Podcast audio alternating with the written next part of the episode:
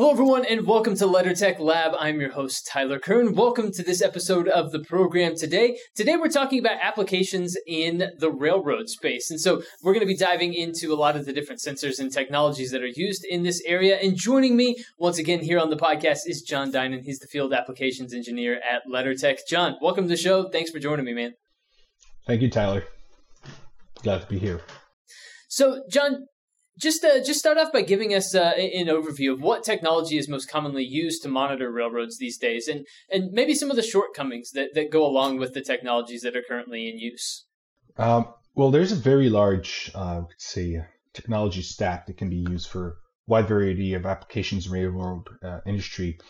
Uh, first, you have GPS, which is uh, commonly used to track the movement of trains along the railway. Then you have uh, a lot of intrusive, we call uh, technology. This can be either uh, wires directly into uh, uh, or connected within the rail, sections of rail. And when the train passes, it creates a magnetic current within the wires. So there's a presence detection. This is a possibility. Uh, there's also magnetic pucks that can be under placed on the, the, the rail. these technologies are very good at presence detection However, they can be susceptible to, uh, you know, you have many trains passing by and sometimes can be something hanging loose and just take it all off. So this is, uh, but anyways, this is used for mainly presence detection of uh, trains or rail cars of all sorts. Uh, you also have radar that can be used. Uh, you have cameras, but uh, uh, so so technically you have all of, and there's also now lidars, of course. But uh, uh, within all of these uh, technologies, they're all used for various applications, and of course, they have they all have their strengths and uh, weaknesses. And uh, the goal is to you know integrate you know the one that makes the most sense, both commercially with its pricing and with the application where it's installed. Yeah, that absolutely makes sense. And, and when it comes to LeddarTech solutions, what are some of the applications where we could see your technology being deployed? What are some of those uh, those scenarios? Some um, you know some some of those particular areas.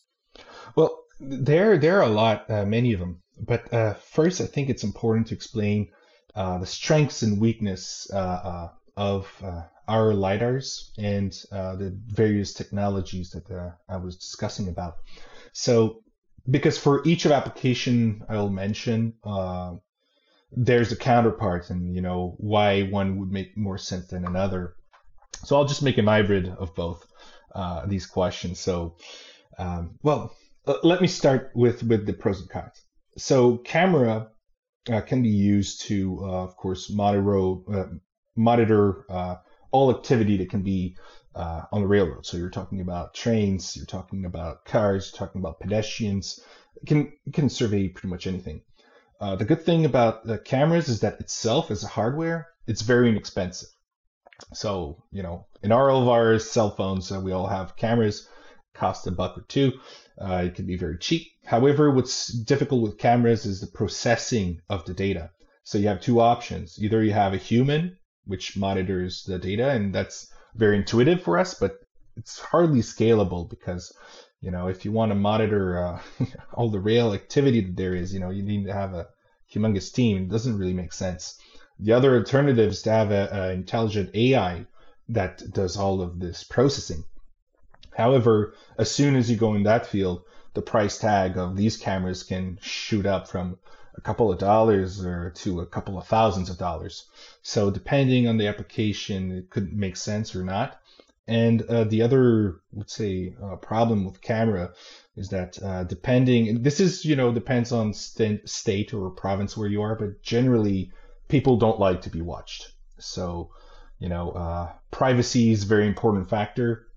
And there are some places where people just don't want cameras. They don't want to feel that, you know, kind of Big Brother is watching. It's not a, uh, it's not applicable. So they'd rather have a more anonymous sensor that would be watching such as uh, all the other that are not where you cannot say, "Hey, this is my stepbrother passing there." Uh, you can't do that with radar or lidar or other technology. Um, then we, you have radar. Radar is very good at detecting large masses uh, and detecting metal surfaces. So radar can be very good to detect just you know passing train, but the problem with radar it would be identification of various uh, uh, we could say uh, uh, targets. So radar could hardly make the difference in some instances of you know rolling garbage, you know, kind of uh, uh, soda cans that would be in the vicinity versus a train versus a car versus a human. Just uh, the positioning of the target and the identification is very difficult. But in some application, it makes sense. You know, if you look at some place where it's only a train coming and you don't mind, it can make sense. But in a more dynamic environment or in classification purposes, it, it doesn't really make sense. Um, then you have all I've mentioned before, you know, uh, intrusive technology. So anything that's in the tracks. These are very good at uh, identifying trains, and they're they're cheap. You, they can up, obtain them for you know uh, even below a hundred dollars a piece to monitor an area. However, being intrusive, often you have to dig in the you know almost trenches to pass wires for the communication, and uh, pairing the installation price of the digging and also of the you know some some of them some sites the wires or the pucks can be ripped you know every winter. It can be ripped a couple of months. Some will last for maybe a few years if it's lucky but it's very dependent on the area and basically it just becomes a struggle in operations for um, maintaining all of the system because you know if you have only 100 sites to monitor well you know you can probably manage a few repairs a year but if you have uh, you know thousands of uh, uh, level crossings that you have to monitor well it doesn't make sense you know it, it just doesn't make sense anymore. And uh, gps itself uh, very good technology. Uh, it has just a few limitations uh, such as you know in tunnels you lose signal. There's some very remote areas where you know gps signal could be less you know less as precise. But generally, uh, GPS is very good for tracking the train. But however, uh, you know, GPS is can only do one thing, which is you know tracking of displacement and of ID of the train. And the problem where you know the limitation into identification and tracking with GPS is that uh, all of the data that you have associated with that tracking is what has been manually inputted or at the original point. So let's say you have a driver who's saying, you know, I'm which ID, I'm on this path, and the GPS knows, and the, it might believe that there's 100 cars behind. But it's possible that, you know, there was 115 cars or 85 cars. Well, you don't have a, val- uh, a validation or verification of this. Uh, the ID, you put it in, and, you know, it, it's just, it's an identity and it's moving around, and you can track it. But you don't necessarily have a bulletproof idea of what's the identity of the real uh, train itself. So now I'll move on of, of um, with our technology, uh, uh, LiDAR and especially we have a new product which is called uh, LeddarSight. And this is a 2D LiDAR, solid state, which is uh, IP67 and IP69K. So a very sturdy and resistant sensor.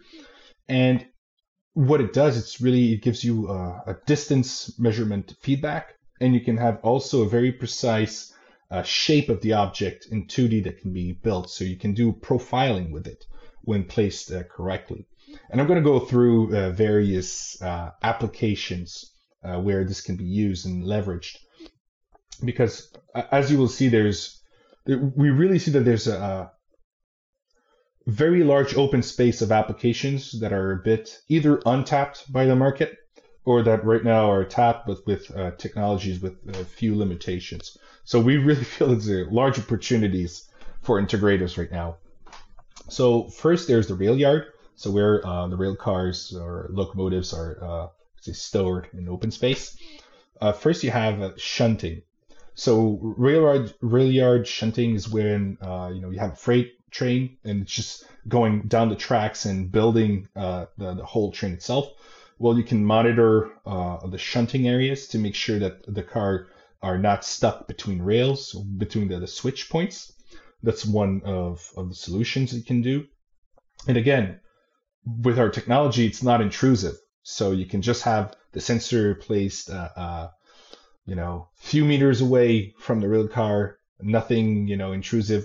So there's just you know that's the main advantage because usually rail cars are these shunting points. You have these pucks or these wires that get torn apart every year. So that's the big difference.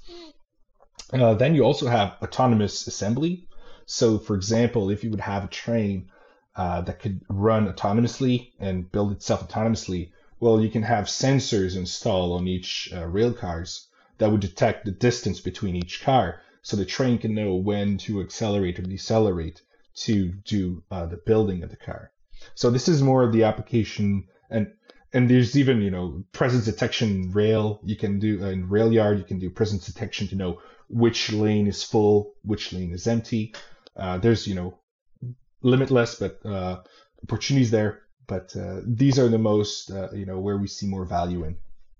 Then there's uh, collision avoidance.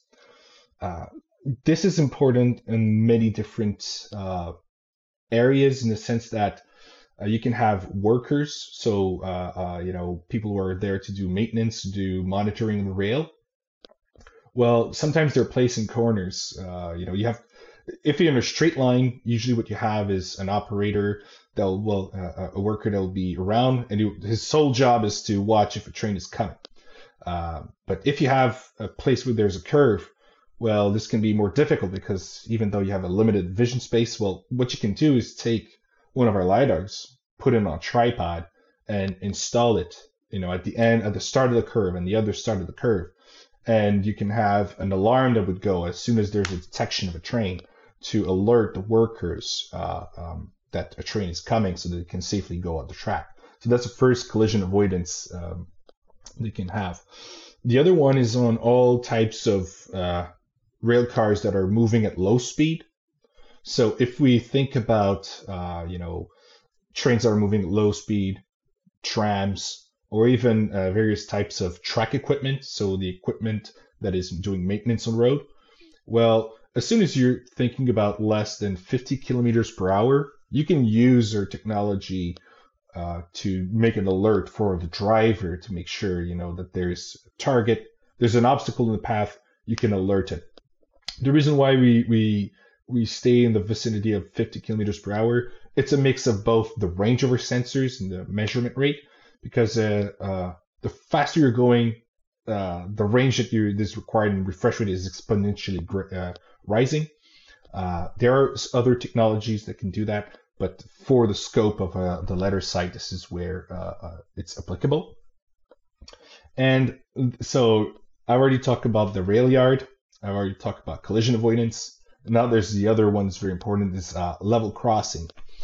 So in a level crossing uh, amounts for a, quite a big chunk of the uh, railroad accidents toll per year. And one of the ways that our technology can be leveraged and this is also one of the places where cameras are used and where it's you know tricky to use them for the reasons that I previously uh, mentioned.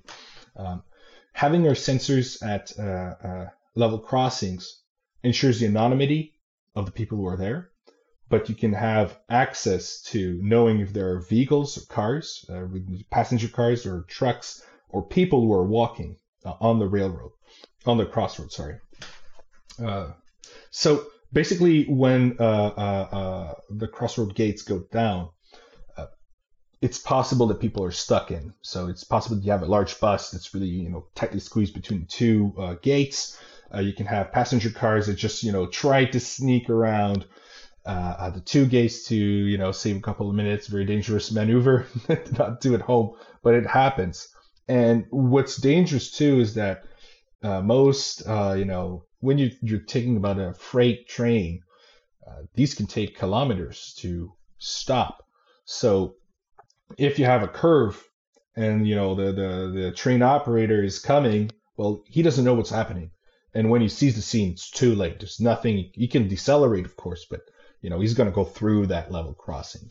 So one of the solution that exists is to have this monitoring system, which is paired to the incoming uh, uh, train operator. So as soon as, uh, for example, the train operator would be in a vicinity of a number of kilometers from the, the level crossing, well, they're both communicating, and the operator could have either a warning of presence, perhaps it could be paired with uh, uh, another t- a feed of technology with related information what's going on. So just giving you know a heads up to the operator to perhaps be slowed down furthermore uh, and to be safer on that. So that's one of the applications. The the other type that we can see is that it's possible uh, when the freight train uh, is stopped. Sometimes we've all experienced this. You're at the level crossing, and uh, either the train is just stopped there, and you can wait for like 20 minutes because the train is just stuck there in the gates. That happens, or even sometimes uh, the train is just a little bit. You know, you can see the train is no longer on the road, but the gates are still down. So that those are two uh, opportunity that still happens. Well, by placing our technology there, uh, one of the advantages is that um, you have the safety of detection of detecting the train that is still there, so you know when to accurately keep the gates down. But when the train has slightly moved away and it's safe to pass, well, then you can open them up. Because right now, the, the way technology is made with uh, the, the, it's mostly, you know, wires that are passed in the track, but these wires, you know, they span from very long range. You can go, you know, 40 meters in a direction, 40 meters another direction. So even though if they're 20 meters away, the gates are still down. So because the only thing the wires tell you is that there's a presence somewhere. So it doesn't take any chance. But with a technology that's able to know exactly where the train is, well, you can, you know, further say accurately say when the train is blocking the road or not. So allowing people to pass. So this is, uh, uh, well, there's another one for level crossing and it's uh, data management. So for example, for uh, some authorities or, you know, uh, municipalities, they could be interested by knowing what's the traffic, uh, we, are talking about, you know, people with their, their vehicles or cars, you know, how much people are passing through these level crossing per year or per month. This can be valuable data for traffic management operations.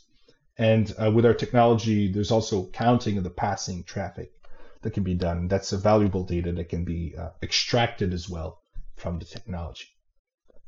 And uh, uh lastly, we have the other a big realm of application, which is uh, train tracking. So we were talking earlier about GPS uh, applications, which is tracking the flow of trains. But for example, uh, these these GPS don't accurately tell the length of these trains nor uh, their compositions in terms of number of cars, rail cars, sorry, and their type.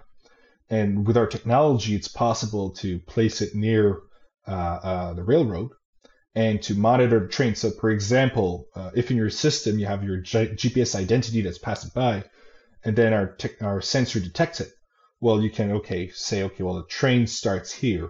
But then with our, you know, each, our, our sensors have many channels and they're each independent. They each have their, their distance that it's being formed. So you, you really have the shape of the train that appears. So you can, one, count the number of rail cars there is because each time, let's say there's two trains that pass, well, you know, the, the, the, uh, the distance detection hits the side of the train, then goes between the two cars then you know, you know, that's a different unit. And then it comes back to the next. So you can really count, for example, there's a series of 120 rail cars. Then with the shape of, let's say if it's a tank car, well, you know, it'll be kind of a, a big, a long cylinder. These one that contains uh, usually, uh, uh, you know, all sorts of, uh, uh, you know, related to to uh, petroleum industry. Well, if you have this circular shape, well, you know it's a tank car. So you can count. Perhaps there's it was 120 uh, uh, tank cars. Um, you can know if it's a flatbed. So these are the types where there's nothing on it. You can know if it's a box car, double box car, and you can even know if it's a, a open top hopper.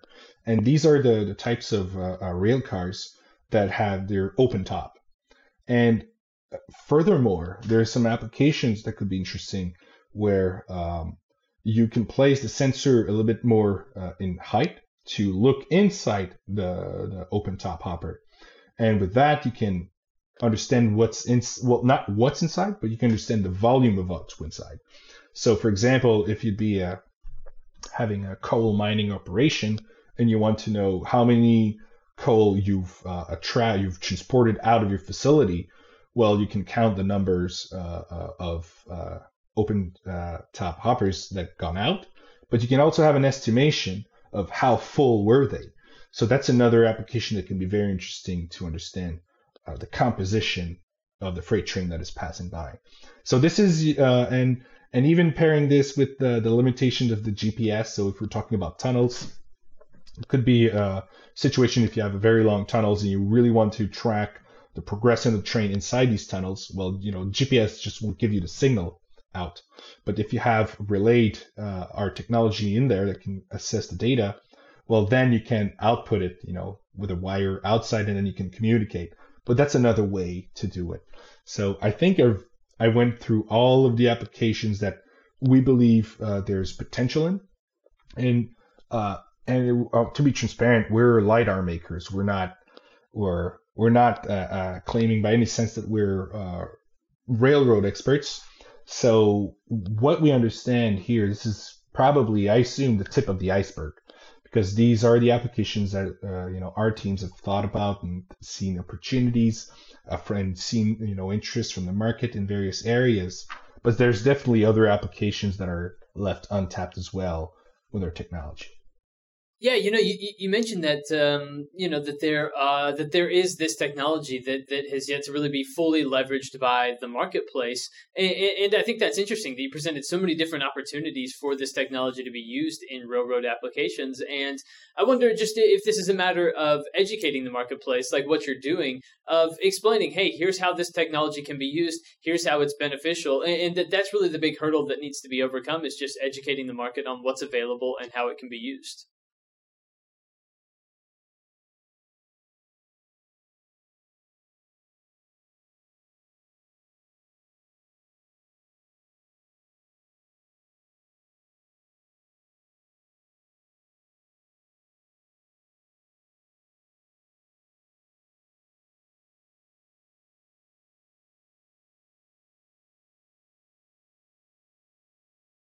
Can be quite intimidating to see all of these. And you know people can also be you know you have uh, your own tasks your own roles as your your job that you have.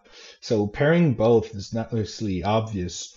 And and it's also you know uh, this technology can be leveraged for uh, entrepreneurs that want to make new uh, applications or also for entrepreneurs. So people who are within a large, uh, uh, uh, you know, railroad company that have a, you know, have always face a problem of managing, for example, the wires or the magnetic anything, say, um, intrusive technology that are managing these large uh, systems of teams that need to repair and all this the places where it's not repaired yet and that they don't even it's broken. Well that's you know the kind of spirit that you know pairing you know the desire to solve these problems with our technology uh, and understanding that it's possible. That's as you mentioned this is the where the you know getting the word out uh, is.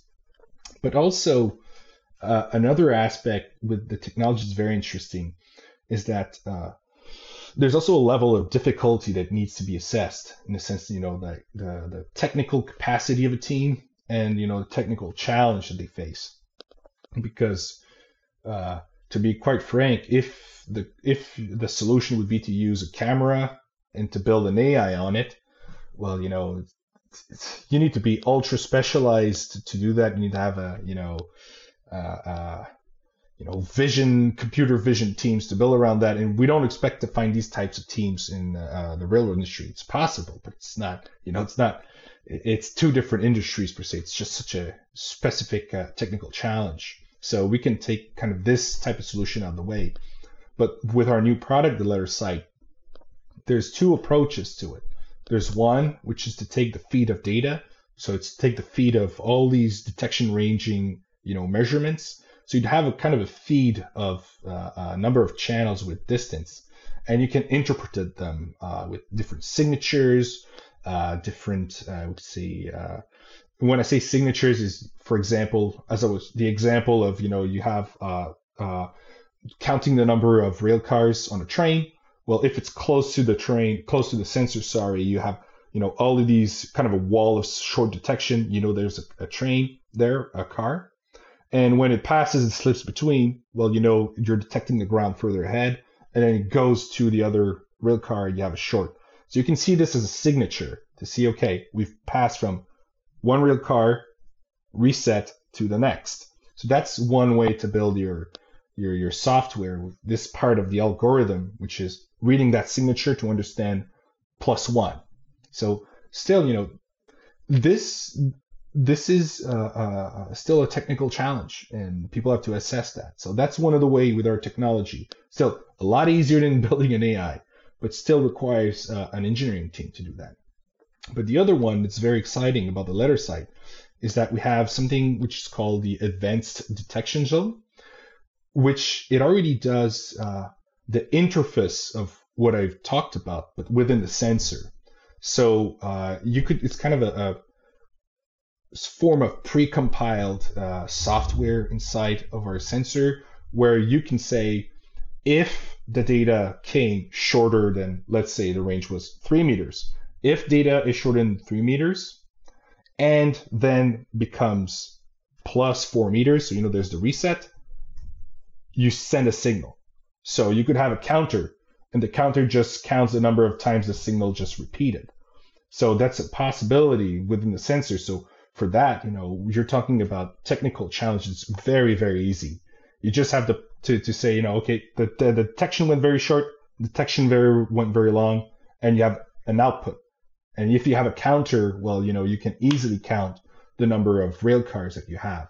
So in a sense, there's the opportunity to, to really, you know, uh, the, the, the way of, you know, KISS, keep it uh, stupid and simple, uh, uh Modo and uh, uh, engineering. So you can make, you know, some projects very quickly with that type of approach and facilitation of the technical challenge.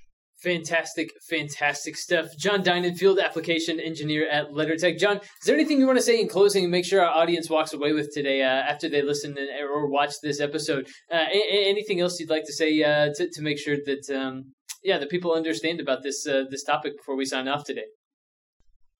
Well, uh, uh, one of the things I would like to say is that we take at LeddarTech the railroad industry and the opportunities very seriously and uh, uh, with the teams that we get to work with, we take, uh, uh you know, we really invest ourselves uh, into these uh, projects. And for example, the, the, the, the advanced detection systems, the counter that I mentioned, this came out from one of the projects that we had within the railroad industry where we wanted to make the technical challenge easier for uh, the integration of the project.